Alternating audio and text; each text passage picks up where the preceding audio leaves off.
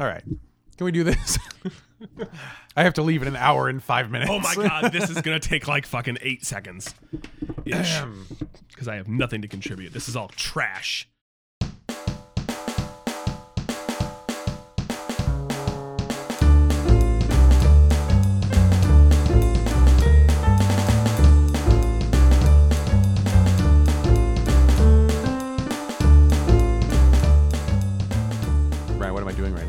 Staring at me. Nope. It's real. I mean, that's true. Yeah. Okay. Yes. But what? But like, on what else am I doing right now? I find it a little uncomfortable because you're staring at me while talking in the microphone. Your mouth's moving slightly. I think you may be plotting my death. Maybe. But what else am I doing besides those things right now? I don't know, talking? No, Ryan. I'm sending you mental images of how I'm going to murder you. Oh, I wasn't understanding. We're not communicating right now. We're so bad at this. hurts me. I've heard that before. You think- Today, Ryan, yes. we're going to talk about how to communicate better. Oh, thank God. And I think you really need this because I was sending you these very vivid images, mentally speaking, and you weren't getting any of them. I know, this is on you and not on me. I'm so bad at knowing what you're thinking. It's effed up, dude. I know. So we're going to teach you how to communicate a little bit better. Uh, and maybe I'll learn something too, but I doubt it because I am obstinate. I am so thrilled because I got to tell you. Do you know about this? What's that? Our guest coming up later today, Uh-huh. good friend of mine by the name of Ben Tanzer. Yeah, you recognize him every time you see him. I see him at a at a at a breakfast cafe, and I say, "Oh my God, there's my good friend Ben Tanzer." Here's a fun story for listeners. We have Ben Tanzer coming on later, and we'll I talk already- to him. I already said that. I know. And then this morning on the way to the studio, uh, Ryan and I decided to meet for breakfast, and I got a text. I was late, and I got a text message from Ryan who said, "There's someone sitting at the table next to me. I think I know him.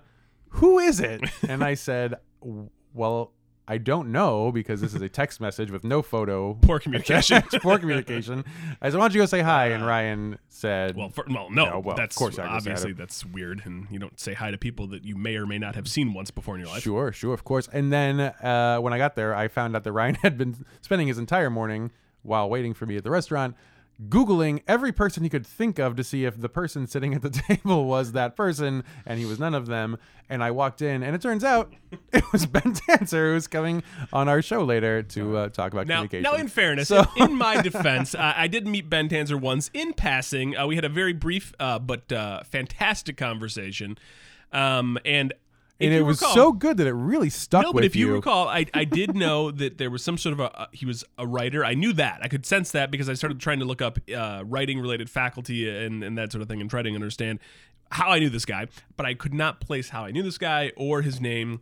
And then, boom. You're such an My idiot. good And I want to be Ben clear. it was not. It's not like you met him like a year ago. It was what a week and a half ago. Okay, I was more like a month, but that's fine. More like a week and a half. Okay, Okay, so anyway, Ben Tanzer's coming on the show later. yeah. I, am hope you thrilled- recognize him when he comes through the door. You know what? I probably will. I'm thrilled to have him here. He's a good friend of mine, and I cannot wait to talk to him Best about friends. communication. Yeah, I can't. You guys, I can't wait to see what you guys get each other for the holidays because you're such good friends. I don't get anyone anything for the holidays. You know, I've been meaning to talk to you about that. this is a sidebar conversation. We're gonna come back to it. I Uh. want more presents. Well, if you communicated a little better, Well, have a problem. Maybe I'm gonna learn how today. Let's All right. jump in. All right, let's jump on it. We're gonna Now talk. that we spent fucking three minutes talking about, or ten minutes talking about God knows what, let's actually get to the show. All right, now we're going to talk about communication, how to communicate better, how to communicate like a goddamn adult. Mm. Now, I thought it would be a good idea to talk about communication because I know that uh, this is a struggle that I hear from a lot of my students actually about, Sure. you know, eh, I feel uncomfortable going to business meetings or to job interviews or even like sometimes talking face to face with their friends. Yeah. Um, and I thought, yeah, you know what? You know what? We should just solve that problem once and for all. We should save the world. That's what I thought. Easy enough, right? Yeah. And so I thought that I would also do some research uh, for the podcast about w- challenges that you know millennials and people you know basically between the ages of like 18 and 35 have with with communicating. And so I found a couple articles about you know how to communicate with millennials. Oh, Yeah. nice. And I got to tell you this. yeah. I found two articles. One on X- Xero. I don't. I don't know what Xero is, but this is. I'll, I'll I'll post a link so everyone can see it. You know. Sounds made up. It's Xero, and there's one on Inc.com, which is a you know a reputable business, I'm familiar with them at and least. they yeah. both talked about how to communicate with millennials. And I read these articles, and I thought to myself, you know, I thought to myself, Ryan, I don't know. I thought to myself, this is some fucking bullshit right here in these articles. Whoa. Because what? I, oh, Inc.com is bullshit. Since can you believe it? Both of these hmm. articles that I was reading was all about how to communicate with millennials. A, millennials are not zoo animals. You don't like approach them quietly and observe them and try to figure out how best to communicate with them so that they don't attack the fucking glass. And I say them, but again, like I want to make it clear, Ryan and I are in this millennial group too, so I feel personally insulted by this. I've been doing this wrong all this time. That's how I thought you communicated with millennials. oh, that's why you put those glass walls in your classrooms uh, and you took makes notes no and you threw sense. peanuts at them and said, "I wonder if they'll eat that." Yeah, that's exactly what. This makes a lot of sense. These articles. So, so these articles, I read these articles, and they all give these advice, and they say things like, "Listen, here's what millennials want. Millennials want to be understood. They want to share their ideas. They want to talk to people who are in high positions of power. They want these things." And that, I guess, is probably true. But is that exclusive to millennials? No, everyone wants to be heard. Everyone's ideas want to be important. Everyone wants to talk to people in positions of power. Right, that's called networking and, and learning and, and, and, and, and growing as a person. Yeah, so that's some stupid bullshit. So I thought, well, the internet has failed me for literally the first time ever. Yeah, the internet right. has failed me. So I'll put these articles in up so you guys can all read and see um, what people who are not millennials think of millennials, and it's very frustrating. And the, the the thing I took away from this though was that we all want the same things. Um, you know, yes, millennials want to speak to top level employees. Yes, they want to be heard. Yes, they want to share their ideas. But so do Gen Xers, and so do baby boomers, and so does I think probably almost every person who's ever existed. That, that seems right. So it's not what we want to say that's hard, but it may be how we're saying it or how we're communicating. Uh, and that's, I think, the, the kind of crux of this issue. And then I dug a little deeper and I found a, a, some somewhat of a better, more interesting article on Forbes where they had done some actual research and we're not talking about us and millennials as if we were all zoo animals. Right. Uh, and they said that there are two main struggles um, when it comes to communicating well. Uh, and the first one was face to face communication. They did a big study and they asked people who are in the millennial generation, how do you like to communicate? And they asked that question a few different ways. And one of the ways was they said, what do you interact with most each day? And they gave, like, you know, significant other, family members, and your f- smartphone Mm. 39% of uh, people uh, surveyed say they interact with their phones the most, like more than people, right? 39%. And that's a, uh, on its own, that's already a pretty big percentage, I Sure think. is. Yeah. Yeah. Um, especially when you compare it with the fact that uh, the next, that was the highest percentage who interacted with anything. The next highest was people who interact with their significant others. Yeah. 27%. So they interact with their significant others the most on a daily basis. Ooh. 12 more percent of people than that said they interact with their phones on a so Now let me let me be clear. I mean, are, are when when and maybe you don't know this. I don't know if it was in the i know everything Oh right, my apologies. Um, so when they say they're interacting with the smartphone, is that specifically talking about um, them actually just being on their phone and looking at like the weather and tweets and things like that, or is it referring to interacting with the smartphone as also texting their significant other or texting their friends or their parents? Right. Or something well like this that? is one thing maybe i don't know that's a good okay. question Uh, that that would be my only thing. Is like you know uh, if you're you using consider, your smartphone to interact with your significant other Right. It- will, you the way stop, will you stop fucking throwing monkey wrenches in the the way it reads to me though is is that it's actually interacting with your smartphone in the sense that you're playing games or reading articles or or not that's interacting what I would with another assume human. because if you're texting your significant other, I would consider that's an interaction. there you go. count. Yeah. Okay. Just making sure. So that was one. Uh, and then I started, well, first I thought, well, that's fucking wild. Like, why people are not interacting. But then I thought, I use my phone a lot, Yeah.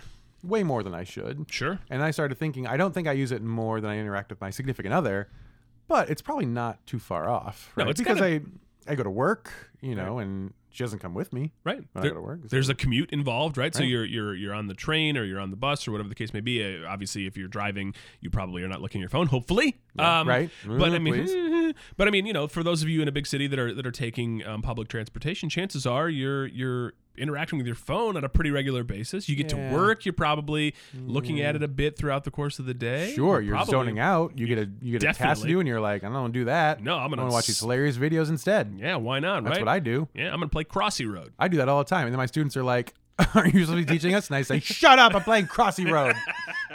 so that goes really well. My evaluations are going to be pretty good this Ooh, semester. boy. Um, so that was the first one. So face to face communication, not so great. Um, and the second big struggle that Forbes found was, uh, and I thought this one was very interesting, that millennials are not good with confrontation. um, and I, I did a little more digging into that because I know you know, as a millennial. Yeah. I don't. That's I don't I don't like confrontation. I don't care for it. Well, no. But I mean, again, you know what I would say to that is, I- I I feel like we're we're sort of, you know, sticking this to millennials a little bit, right? Does anyone really enjoy confrontation? Uh, that's and my if next you one, yeah. do, Yeah. what the hell's wrong with you, right? Exactly. Right. Like uh, you've seen the movie Wall Street. Yeah. Right. Yeah. And it's like Glengarry Glen Ross. Yeah. That kind of culture. Yeah. Seems exhausting. Yeah. Who would want to live through that? No, and so the, the- so I did some more digging and I found what like okay, so here's what we as millennials like. It says they like recognition but not competition. Okay. And here, here's what, so on the surface, I think you know you think you get this whole thing like oh everyone gets participation trophy right Yeah, like that's yeah. kind of that. but then I started thinking about this deeper. Think about this, Ryan. Okay. If you could get recognition, but not have to compete for it, not have that confrontation for it, that sounds pretty good. Oh, sure. Yeah. I don't think that in its face is a bad thing. Right. Yeah. I, uh, maybe uh, my hope is that it's talking about the fact that you know while they are competing, right? Everyone is competing all the time, whether you're playing soccer or whether you're you know uh, trying to get into college or or actually in college. Yeah. Um, you, there's a competition going on, right? Whether you realize it or not. Um, but I but I think you know the fact that you can be recognized for being in last place, for being the worst team possible Sure. and being rewarded in some way, eh, that, I, that is where I kind of draw the line. I'm Yeah, like, wait yeah, a no. minute, you Look, don't I'm need with you on that, trophy, right? I mean, like you know, next time maybe do a little better, Sure. Right? I you mean, wanna- right? hey, but I think there's something to be said for being recognized as being the worst. Okay, How about that? it seems like maybe my thought is that confrontation. Maybe one of the reasons that we don't like confrontation is because we tend to, when we do deal with it, it's through screens, right? It's through these like social networks and these platforms, and I do this all the time. I get so worked up you sure do. about like stupid political things that are very important. They're not stupid because they're not. They're very important, but the comments made about them are so stupid, and I Right. think this is such a stupid thing to say about something very important, and I fire things off. Yeah. That's not a great way to handle confrontation. No. because it's not. It's not like I don't know. It's not communication, really. Right, and and but and that's the thing too is I don't know that that um uh, and maybe we can talk to Ben a little bit more about this when he gets here. Uh, I don't I don't know that social media needs to necessarily be about communication, right? Because you could post your opinion Yeah. on Facebook about this political situation, right? Um, and you don't need comments, right? This is about you getting your voice out there being heard. Yeah, you but I don't necessarily comments need to be. I don't know. I don't agree with that because the com- comments are about the recognition, and Well, you, can like that. your- like, you can get your likes. You can get your likes, That's buddy. True, that's true. I don't know. I think that, but we always build up these social networks as places of great debate, and here are places where you can go and have these back and forths. You can Sure. and, I don't know. It just doesn't feel like it's working. Oh, it's not. It feels very broken. No, it's never going to work. But Yeah. but what I would argue though is is does that even work in person, right? So if it weren't, uh, you know, on social media, right? If we weren't talking about um, um Facebook or whatever the case may be, um, these same conversations could be taking place in person, and the holidays are coming, may very well take place in person. But this is kind of feeds my point too. So if they do, oh boy, how, holidays. these conversations will take place in person. It's hard sometimes to have conversations, and but we need to be training ourselves to have those conversations, and we're not doing it by yelling at each other on Facebook. Right. I think. Oh, that's fair. Right. Yeah, yelling Um, at each other over Thanksgiving dinner or over Christmas dinner. Right. There are better ways Or whatever to holiday handle it. Maybe like. not. Maybe not yelling it over Oh, dinners is I don't know. Maybe it's fine. Maybe that's your family's thing. I don't know. I don't want to step on your family's thing. But um and I think that gets to the point of why why we thought this was a good conversation to have because we need to figure out how to communicate with other people because there's a lot of there are a lot of instances in life where we need to do that, right? A politics. Yeah. Let's just put that out there, right? B job interviews. C Yeah. business meetings, like Ugh. all these things where you have Yeah. to be able to communicate with people. So, uh, and it's hard to do that for a lot of reasons. Two of them that Forbes points out are face-to-face communication is less important now, and therefore maybe harder for us. Um, we're not good with confrontation again because we don't really have to confront people in a one-to-one way anymore. Um, some additional things that I thought up on my own brain, hmm. so they're probably even more right To be determined. is that um oh wait i found this one online too sorry this is someone else's brain but millennials they said will speak up about what they need in the workplace Right. if they're asked so the first part of that they'll speak up about what they need in the workplace that's great and we should like that's good communication if i need something to do my job Right. i should ask for it Right. but that last part is super important if they're asked Yeah. and so sitting around waiting for someone to come and ask you what you need I mean, yes. Should your managers be asking you what you need? Of course, that's part of their communication. Sure. but you can't just sit back and wait for someone to ask you. No, by no means. no. And this is where I feel like I, I differ, right? I mean, obviously we are we are sort of on the the older side of, of millennials. I don't want to say that, but I mean it's the I mean, we're It's we're, we're about as old as you can get as millennials. Correct.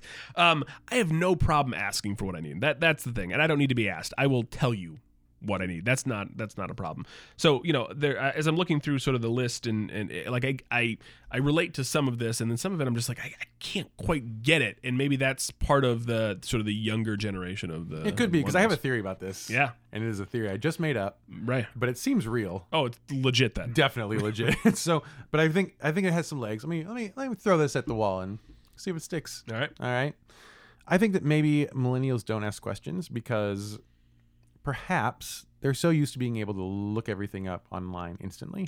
And so hmm. if they don't understand, if I like, so for myself, if I don't understand something, it's easy for me to not ask because it's easy for me to just fucking Google it, Yeah. right? No, that's true. And so if I don't understand something or if I need something different, maybe I know that I have the resources to find a way to do that thing on my own. I can ask if I need to fix my toilet at home, I can YouTube videos about how to do it, right? Yeah. I don't need to ask someone, I can just do it on my own. Yeah. Um I think there may be this culture of I don't need to ask because I can just Google it.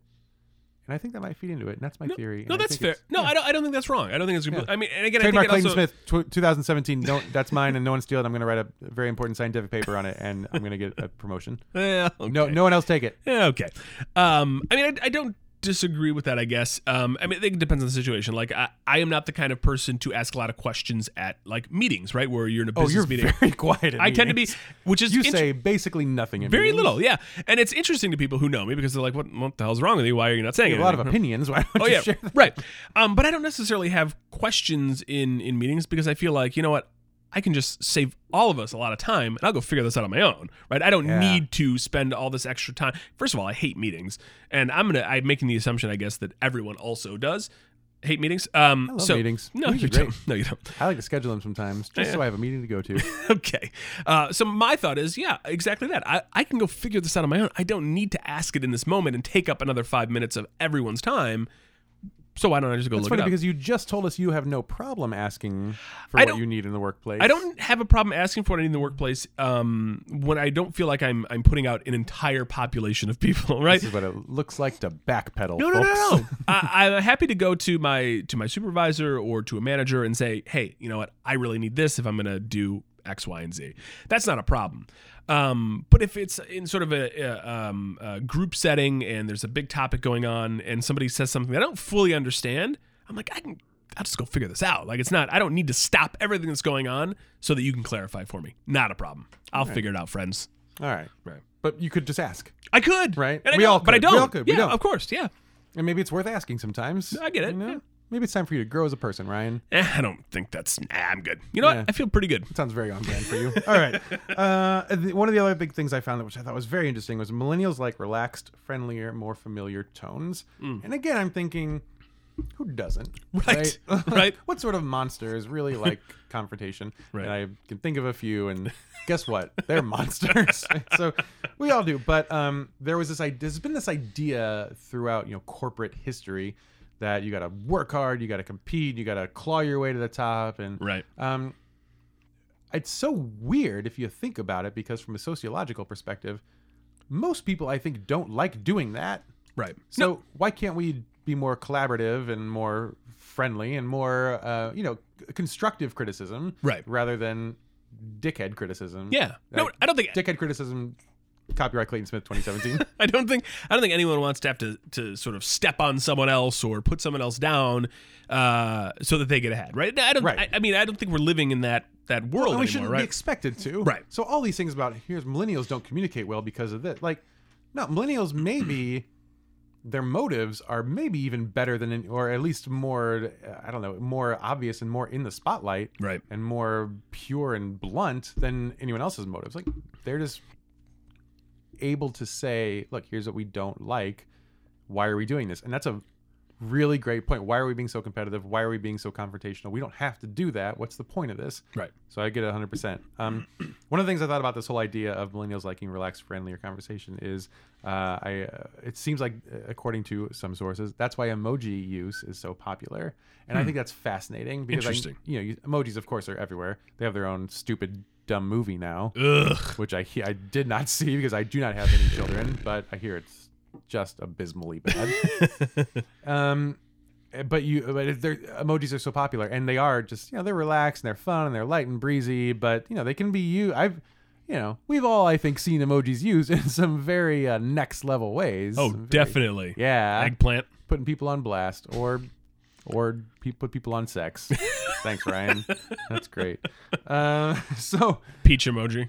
and I think and I think that's I don't know. In a lot of ways, it's valid. I mean, you don't think of emojis as being appropriate in business, uh, in the business world. No, by no So, means. by no means, and maybe we shouldn't still. But the idea behind why they're being used, I think, is really important and worth considering. Right. So it just seems like these communication quote unquote problems are really just differences in how we prefer to communicate and how and why we communicate. Not Right. what we want to communicate, but how we do it and why we do it. Right. And I think, I mean, when you're talking about text messaging or email and things like that, um, uh, tone is very easily lost, right? I mean, nobody knows. I've sent plenty of emails to coworkers, um, not necessarily in recent years, but in, in previous years, um, that nearly turned into some sort of a confrontation because they didn't fully understand what it was that I was saying or they took it in some certain way. So I feel like at that point, you know, an emoji.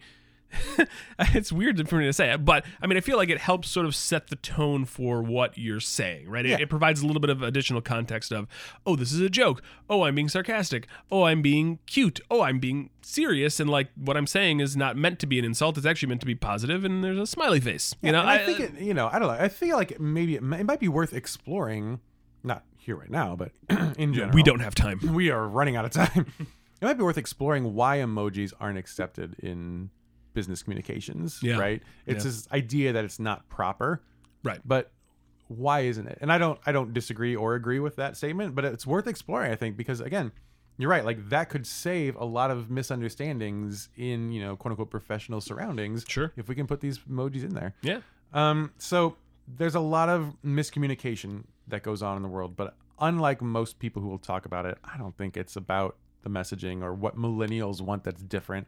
I just think that there's a misunderstanding among generations, you know, and if we can bridge some gap, because yeah, sh- are there times when we should be more formal? Yes, of course, right? Right. Depends on who you're talking to and what they expect, and we shouldn't always think that just because millennials are talked down to a lot, and they are, right? That's not fair, but also let's also be proactive in bridging the gap toward older generations, right? So let's, let's, you know, kind of work on them. They can work on us, and we'll find some way to communicate that makes sense. No, that's a fair point. Yeah. All this to say, I don't know what the solution is. You know who might know though? Who's that? Ben Tanzer. My good friend Ben Tanzer. You're a very good friend who you always recognize right away, Yeah. Ben Tanzer. especially at uh, breakfast. Should we bring him in here? I think so. All right, we're going to take a break for a second. When we come back, we're going to have Ben Tanzer, and we're going to see if he can help us figure out the problem of how do we communicate better. Ugh.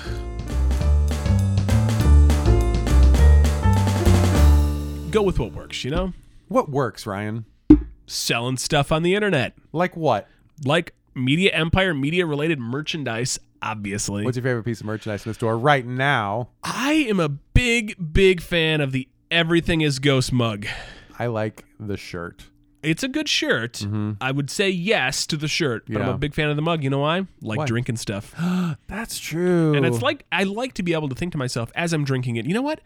Everything in this mug right now is ghosts. That's true. And it's really hard to drink things out of a shirt because you have to soak the shirt in it and then you have to wring it out over your mouth. It's kind of gross. It's pretty gross. Mm. All right, you know what? I'm in. I'm in the mug. Find the Everything is Ghost mug on the Media Empire Media shop at MediaEmpireMedia.com backslash shop. Coming soon, Black Friday sale. Is that is that true? 75%. Nope, nope, nope. This nope. Cut that. This works is over.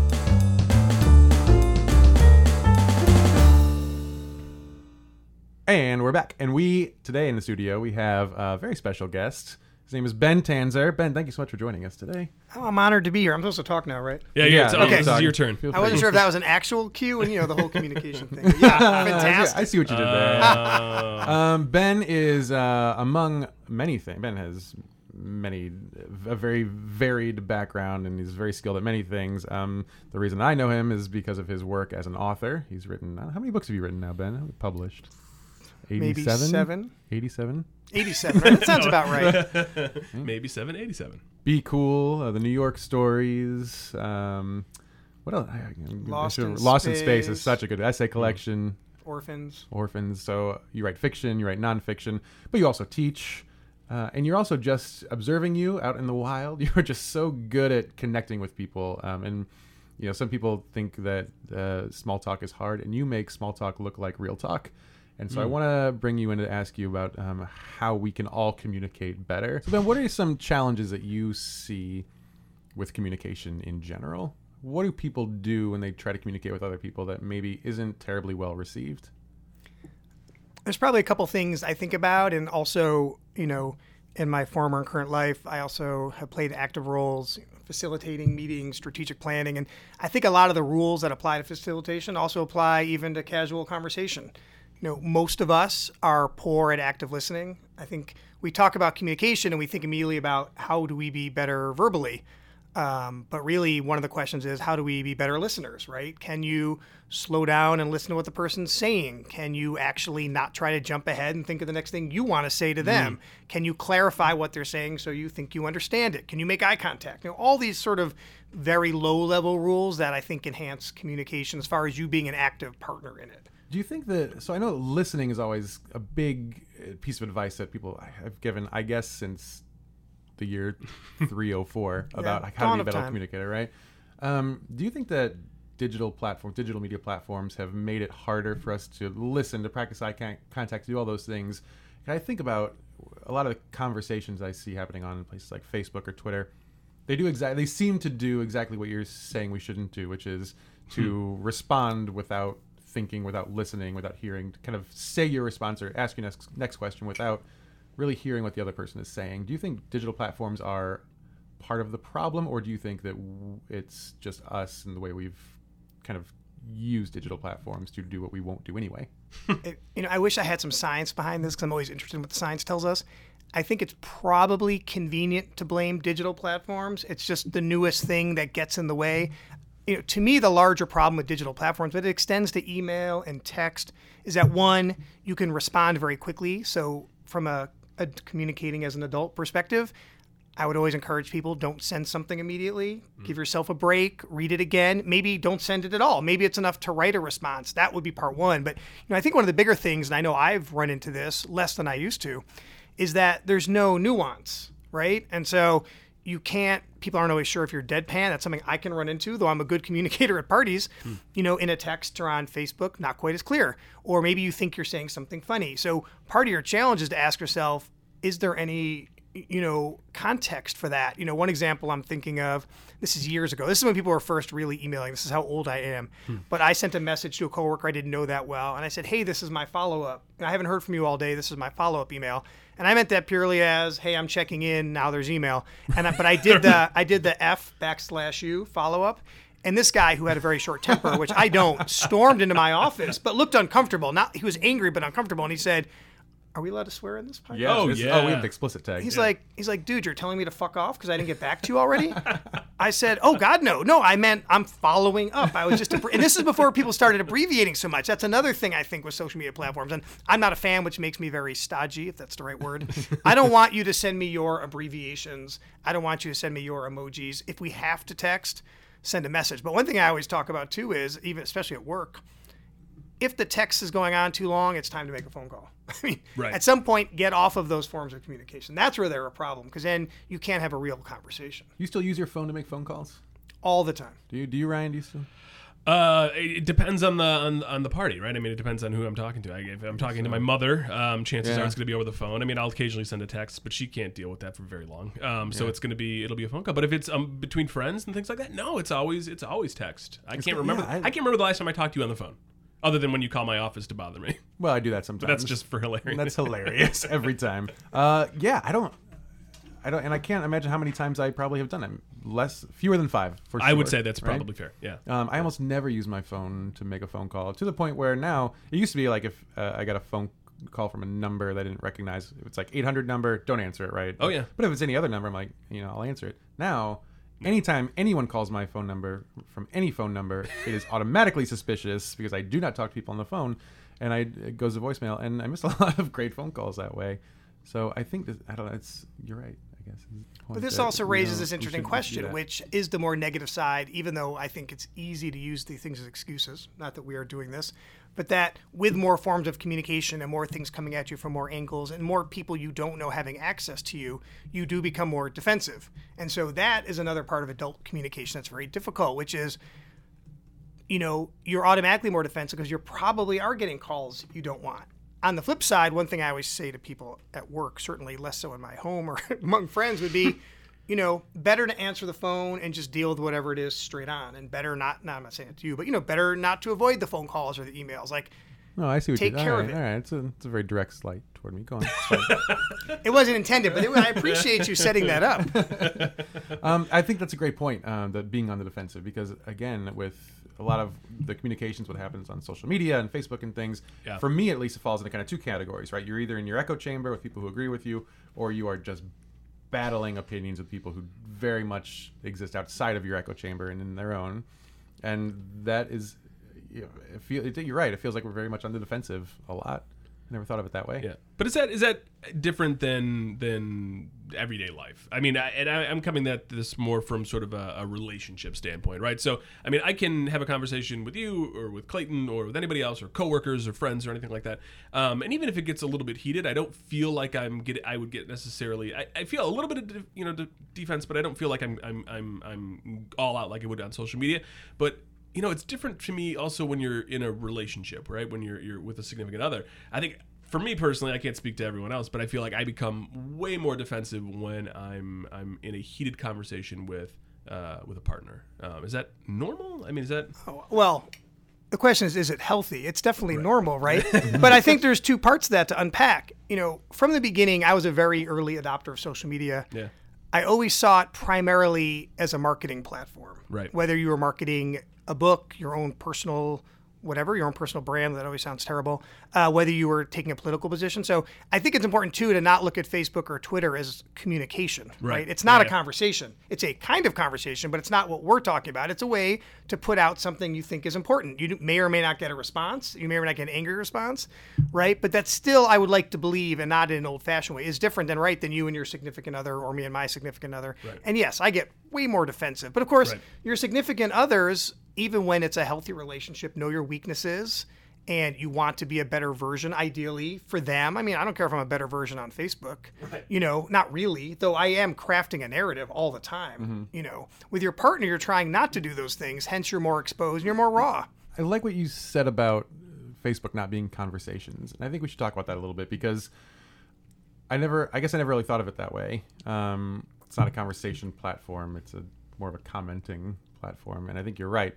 Um, but aren't we? Don't we treat it like a conversational platform? And maybe for people who are currently, you know, especially digital natives for sure, and people who are millennials and Gen Z. Um, isn't it presented to them as a conversational platform? I know they're not using Facebook very much, but all social media, right? Um, Instagram and Messenger apps and Snapchat, like these are the things, these are the ways that we are telling them as a society to communicate. But if it's not a communications platform, I guess a few questions are wrapped up in that. I mean, one, what's the harm? And uh, which I think there is some harm. Like, what? How is that impacting real communications negatively? And then two, should we not be promoting these things as communications tools or should we be expecting more of the usage of these tools I think they were originally, I could be incorrect, and still in a way, and I hate to use this reference to a movie, but I think they were presented as social networks, which they are, which is you make, and I would do air quotes, but that'd be really embarrassing. Um, they are presented as a way to make some kind of connection. Uh, that's not the same as a communi- as a place for dialogue or conversation. Now, I do think it's gotten worse. On the other hand, I have a 15 year old. He would never go on Facebook. By the time we gave him permission, he's like, now it's dead to me. um, on the other hand, he uses Instagram and Snapchat endlessly to communicate. But even then, don't forget, there's a difference, right? Facebook Messenger is a communication tool for dialogue. The rest of it is to post stuff. Uh, if I can go back for a second, um, uh, you said something earlier that I thought was interesting, and, and I'm looking for a little bit of advice here as well. Um, you said something about uh, you know slowing down and, and listening and, and sort of that sort of thing. Um, and, and I'm thinking back to um, workplace type things, right? And and um, we do a lot with. Um, meeting people for the first time and, and, and sort of trying to, to remember certain things about them and what they're interested in and that sort of thing. Um, and I find myself as I'm kind of doing introductions, maybe in a class or in a, at a presentation or something like that, and getting to know the the, the other uh, people in the room. Um, I am always thinking about okay, I don't forget to say that, don't forget to say this. Make sure you go on to that next. And by the time it's all said and done, I cannot remember for the life of me one their name or or anything about them. You know, maybe I catch a couple things here and there. Yeah, and students love that when Yeah, you remember is- absolutely nothing And it about is them. hard, right? Because it, hard. you're Yeah. always sort of moving on. 25 students in there, and Yeah. you're always. But yeah, you're right. You're focusing on something else, so you don't really register what's happening. Exactly. Yeah. I mean, you don't. I don't feel like I'm in it all the time. And and uh, any ideas or, or concepts or anything that uh, can help with that. A couple of things, one of which something I practice, one of which something I should practice that another professor shared with me. You know, one thing that's great is the first time you meet people is to sketch out on the paper in front of you where they're sitting, what their name is, and a couple of quick associations. And then you can refer to it during class. So don't count on your brain to retain stuff. Count on your ability to slow it down and say, hey, I'm just taking a couple of quick notes. And so I learned that very early on running meetings where they'd say, as a facilitator, map out everybody at the table, make sure you have their name down, so forth. I think as a professor, though I think this is okay at parties, and we're going to get into, I think, a hmm. big thing about c- communication, which is how embarrassed we get when we shouldn't. sure. Right? One professor once said to me, every time you meet a new student, the first couple times you meet them, make them repeat their name anyway Right. and then you say it to them two or three times in a row. It's like if I met you, Clayton, I'd be like, "Remind me of your name," and you'd say Clayton. I'd say Clayton, Clayton, Clayton. So you say it out loud. You start training your brain. A lot of this is about training, but I really do think part of it is not being embarrassed. Like I sort of try to self-deprecate the first couple of classes, and I say, "There just isn't a chance in hell I'm going to remember all. You're all a bunch of faces to me right now. Right. But if you'll bear with me, I will get better." Right. And I treat it as an open communication, and I tell them to please correct me. Right. And I think this ties into the idea of active listening. We think of listening as hearing, but I think active listening is it's hearing, it's registering, it's making mental connections mental notes, and it's giving feedback and getting Right. that back, right? So I'm listening to you by asking you to clarify or asking for repetition, Mm-hmm. and it's so hard to keep that in mind when we're talking about listening. It's super important. I'll, I mean, I will say all the time, I want to make sure I heard that correctly. You know, just repeat that again. Don't mean to embarrass you. I'm not catching it. Or here's how, and this is what I always do in meetings, which is, I heard you say the following. This is your chance to correct me and correct the room if we need to. And this is a good segue because I one of the reasons I thought you'd be a good person to talk to about this is because of exactly this. So you are so good at saying that sort of thing. I'm sorry, I didn't get that, or what do you mean? What you know? You're always you seem fearless to me when it comes to asking for more understanding, and I always feel very uncomfortable asking for more. And I don't know why that is because I want to know more or I want a clarification. I always feel kind of silly asking for more. I feel embarrassed.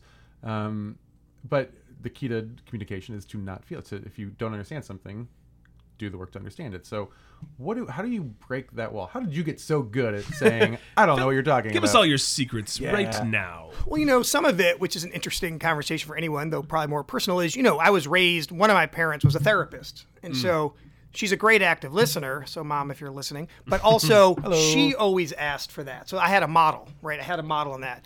But the second thing, which is, you know, which is then speaking to embarrassment, you know, I am, and Clayton, you probably know this, uh, some piece of it, you know, like I'm super fanboy. So I really am interested in everyone I meet. I really am interested. I love hearing what people do for work. I like to hear about how they got there. And so I used to tamp that down long before I knew you because I was embarrassed to be so fanboy. And I do get excited when I meet new people. Um, and to me, most people do really, I find most things people do to be interesting on some level. So maybe 10 years ago, I thought, maybe stop being embarrassed about that. And so it still can feel like a strain, like, oh, I'm, in, I'm embarrassed to say this out loud. But I will say, which is super dad like, so I apologize, then I do that and people appreciate it. You know, one of the good rules which may help you get over that hurdle is, and one thing I've learned is not only do most people want to get heard and don't think they are heard. So that's a good rule to remember. People actually appreciate you asking. Mm. But people, which is less positive, but still fine, people like to talk about themselves. So you're doing them a favor when you say, Could you just tell me a little more about that? Most people don't feel heard. So part of that active listening is saying, Look, I really care and I'm paying attention. I'm not taking out my phone. It's like you'll notice, like I had to plug my phone in, Yeah. but I would have put it in my pocket while we were talking. I never have my phone out if I can help it when I'm in an actual conversation. Ryan, you're taking notes over there. Do you have more questions? Uh, yeah, I, I feel like I'm, I'm bouncing around though. Sorry, I'm like I'm not not sticking with with one. I hope I'm not area. bouncing around. No, you're doing much. great. Um, but I wanted to go back to the to the conversation on um, on sort of online communication and that sort of thing, right? So, um, and correct me if I'm wrong, but I feel like we. Pro- Hey, you're wrong, Yeah, probably. sh- sh- That seems yeah, impossible. yeah, I barely know you were going to say that. so I'm There it is. Okay, is. he's pandering. he knows what's going on. Uh, I, I'm the I- guest. we're, we're probably around the same age, so we probably started uh, using some sort of internet-focused communication tool around the same Yeah. time, right? I would assume you were probably 12 or 13 or 14 or something like that, right? MySpace and yeah, stuff we're and, talking and about. Yeah, AOL yeah. Instant Messenger and Sure. that sort of thing, right? Yeah. Yeah, yeah, okay. Um, so, um, and we kind of touched on it a little bit already, but I mean, do do you think that that that sort of um, new way of communicating or poorly communicating or whatever the case may be um, has impacted our generation, the sort of millennials, uh, younger millennials, and that sort of thing, um, in any kind of negative way um, in terms of how they communicate. Because I can say, I mean, so much of what I did sort of growing up through my teen years was either in person, which is great, um, but a lot of it was through online communication. Um, and I wonder if that's prevented me from from being as good as I could be. My feeling about this is that these forms of communication, these platforms, play to our worst attributes, right? Which I don't even mean as negative as it sounds or as a criticism.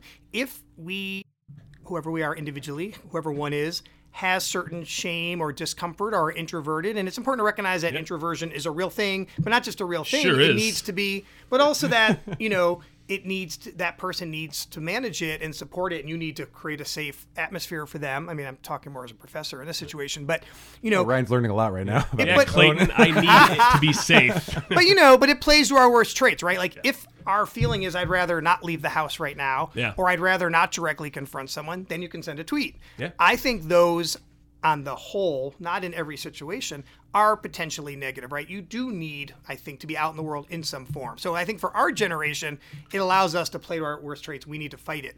I think for our children, or maybe my children, you know, that's their first form of communication. And I think what it potentially does is it undermines their ability to be the sort of uh, most the best version of who they might be, right? If they don't have to leave their bed at all, they don't have to leave the house at all, I don't know that that supports, you know, a sort of healthy growth and development. Now, what's tricky, of course, is that, you know, uh, these kids feel like they live in a less safe world, right? So Right. I don't know. I'm making, I'm completely speculating this. I mean, we are post 9 11, right? I would say before 9 11, on some levels, parents and individuals felt much safer and much freer. You know, I know my older nephews actually don't feel as safe in the world as we did. Now, there's probably a million things about that, but I also think they're New Yorkers and they're of an age. And so for them, I assume texting from the safety of your room or getting on Facebook feels safer. And so I think we also want to recognize that there's a safety component to this. That's probably true. All right. So uh, you referenced the the idea of introverts, right? So uh, something I can relate to certainly. Um, eh, again, looking for maybe a little bit of advice or, or ideas here, because you know, as someone who um, becomes exhausted at times by conversation, uh, particularly particularly when we're talking about like small talk and things like that. Um, but even in in bigger social situations, um, you know, a few hours and I'm pretty much ready for the door. Um, how You do get you, real bad at stuff after a while. I'm great at everything. what are you talking about? Uh, I mean, how do you how do people deal with that? I mean, again, I don't I don't know your background when it comes to this type of uh, situation, but um, what's what's the best way to to sort of stay in the moment um, uh, as an introvert, uh, you know, without sort of uh, um, completely kind of uh, dying off as I so often do. Well, you know, I would flip it more to the positive, which is the dying off part that we could reframe that right doesn't have to be a negative. I think it's recognizing what your parameters are, right? Which is I'm good for an hour. And so what I would ask you or challenge you to do is say, how can I use my hour best? Because I don't have it for three or four hours. I'm going to have to wind down Right. and treat it as that part of the day. You know, I would ask myself, if I only have an hour at this party, who do I want to talk to? Who do I want to meet? What am I hoping and I don't mean to be quite so scientific, but what do I want to accomplish, and Sure. then give yourself the break of saying, I don't have more than that. You know, I think it's unfortunate that it's always framed, not that you're doing this, but you know, when I read about it, as it's only a negative. I mean, it's what it is. So, how do you, my question for anybody is, what's the best way to make the system, and maybe you're the system, work to the best of your advantage? And if it's breaking or broken, how do you address that? You know, I wouldn't treat it as so negative. You need to f- refuel. That's all. So, how do you do it? So I have another big question for you. Um, another one of the reasons I wanted to bring you on is because, uh, a, I think you know, not just because you're here. Am I saying this? But you're one of my favorite writers. Uh, you are just Here we go. super talented. Um, and I think, unlike almost anyone else I've ever read, you have this amazing ability to write both fiction and nonfiction in such real ways, right? And you know, people usually specialize one or the other, but you bridge that gap so well. And so there's that aspect, and then also your um, the your this blog will change your life empire that you run. You have you communicate with other people, which ties into your interest in what other people are doing on so many different platforms. You have the blog, the podcast, you have all these things. So do you think as a writer as someone who generates a lot of content digitally but also on paper uh, long form with your books do you think that we now are missing something when we're teaching high school and college students? Because we don't we don't really tend to ask them to write long form so much anymore right? And i don't i think it's safe to say people don't write long form really in their day-to-day lives almost ever. It's all texting it's short emails it's comments on social platforms all these things my thought is i have a theory that if you write long form and whether it's you know long form communication in a business setting or if it's a novel or whatever just taking time to write things down uh, maybe that gives your brain a chance to kind of practice organizing thoughts and practice getting you better at communication. Do you have any thoughts on that since you live in kind of both those worlds of digital content and long form content? I think it's really smart.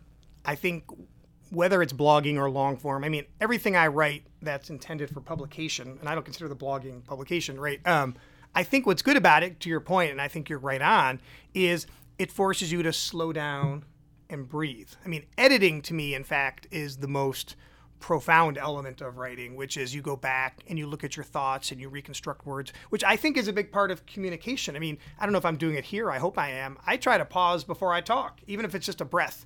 How do I want to say that? What's the meaning? Is that the right word? And so with writing, of course, you get to stretch that out. So I never consciously started writing because I wanted, because I was interested in communication. But certainly, to your point, as a practice, I think it's invaluable because what's really to me invaluable, and it gets to your question about being extroverted, it gets to questions about teenagers. I mean, it answers a lot of things. How do we slow down during the day? You know, the larger question about social media is that it's made everybody pick up the pace. And I mm. always think, how do we slow the pace? Writing is one way to do that.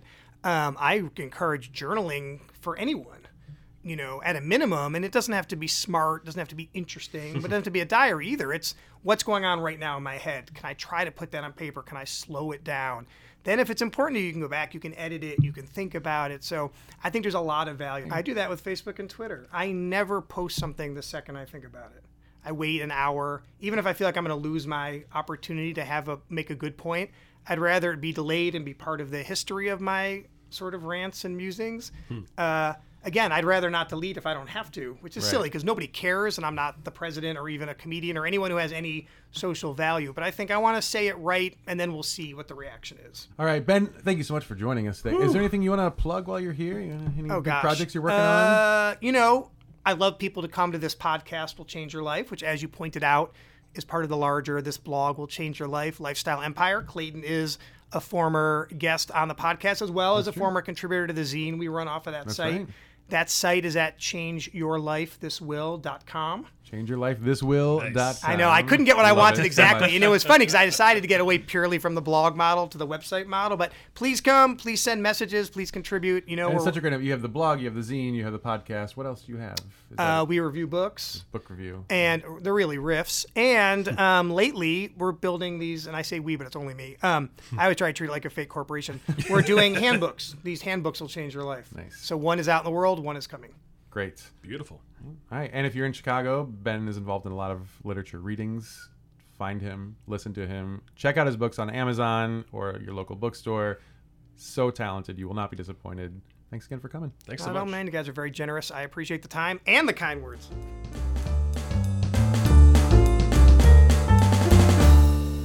Ryan, have you ever had a rum and coke? Oh man, totally. I got to tell you, I went to college. so I've had rum and coke. What do you think about the rum and coke?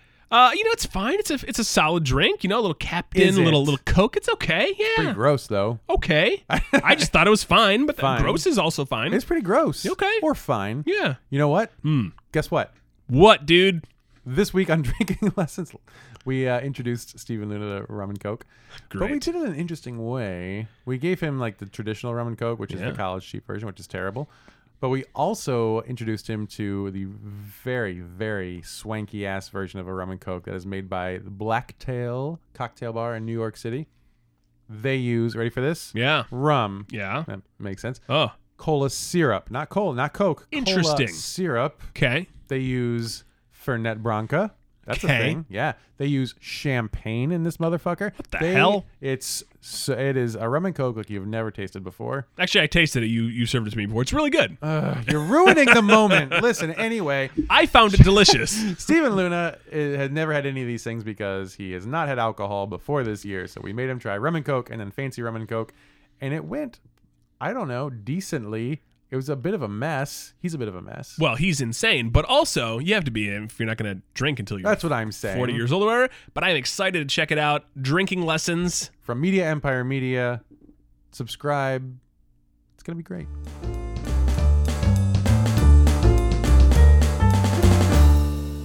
And we're back. And Ryan, what do you think about that interview with Ben Tanzer? I got to tell Your you, best friend Ben Tanzer. one of my one of my very good friends who I'm Sure. who I recognize Yeah, at definitely. all breakfast establishments. Every single one of I'm- them. Yeah, I'm I. I learned a lot today. I thought it was very exciting. I thought that he answered some of our questions from earlier, uh, things that we were Yeah. thinking about, and uh, you know, I, what a, what a great, interesting person. To be a good communicator, listen, but listen actively. Again, not just hearing, but absorbing and asking questions and you know, listening and responding. Like that's just it's just so just so important, Ryan. Sorry, what were you saying? God damn it. so listening is really important. Um, something else we can do maybe I think is, you know, uh, technology and screens and digital platforms. I think Ben made a great point about that. Is that you know it, they're easy scapegoats and probably not to blame, Right. but they don't necessarily help things. So maybe we should like put the smartphone down a little bit. And I'm not saying don't use it, but maybe maybe like once or twice a day. Make the decision to, you know what, I'm not going to pick up my phone right now Yeah. instead do something else. Our good friend, uh, our friend of the Empire, Hmm. Shannon Downey. Friend of the Empire is a term I just made up. It's a person who is who is friendly to the media empire media. Huh. And we had her. Remember Shannon Downey? Yeah. I, oh, do I remember? Remember of her? course, I remember Yeah, Shannon. you know Downey. Shannon. Yeah. She makes this whole idea. Um, she has this term that she's coined called digital analog balance. Yeah. And, this whole, and I love it so much because it's not about taking your phone and just forgetting about it or cutting off from technology or Right. deleting your Facebook and Snapchat accounts or whatever. Yeah. It's about balance. So sometimes use your phone. Great. sometimes talk to people. Sometimes Yeah. do things that aren't digital. Sometimes go as you know Shannon does cross stitch or find something non-digital to do. Yeah, no, it's a fantastic idea. I I I try. I will say that I, over the last mm, four or five months or so, I have really tried to focus on that. Right, so I try to to put my phone down um, and and not not look at it every single time something buzzes or um, or you know there's a certain time throughout the night, right around eight o'clock or so. Um, I will go and I will put my phone in the desk and charge it on the desk rather and charge it and um. I don't necessarily look at it for the rest of the night. I know. That's I it. send you a lot of very important late night text messages and Yeah. you don't respond. You don't hear from me till seven And o'clock I the next say, day. and hey, that's- look, here's this outline that I did for the show tomorrow. Make sure you read it, and you don't do it. That's called uh, digital analog balance, my friend. Whatever. Mostly, mostly though, just listen. Yeah. Well, we have communicated so much today, Ryan. I am so exhausted. I need to go home and just, oh, never talk to anyone again, or at least for the next 24 hours. Sounds right. We will see you again next week. Until then, goodbye.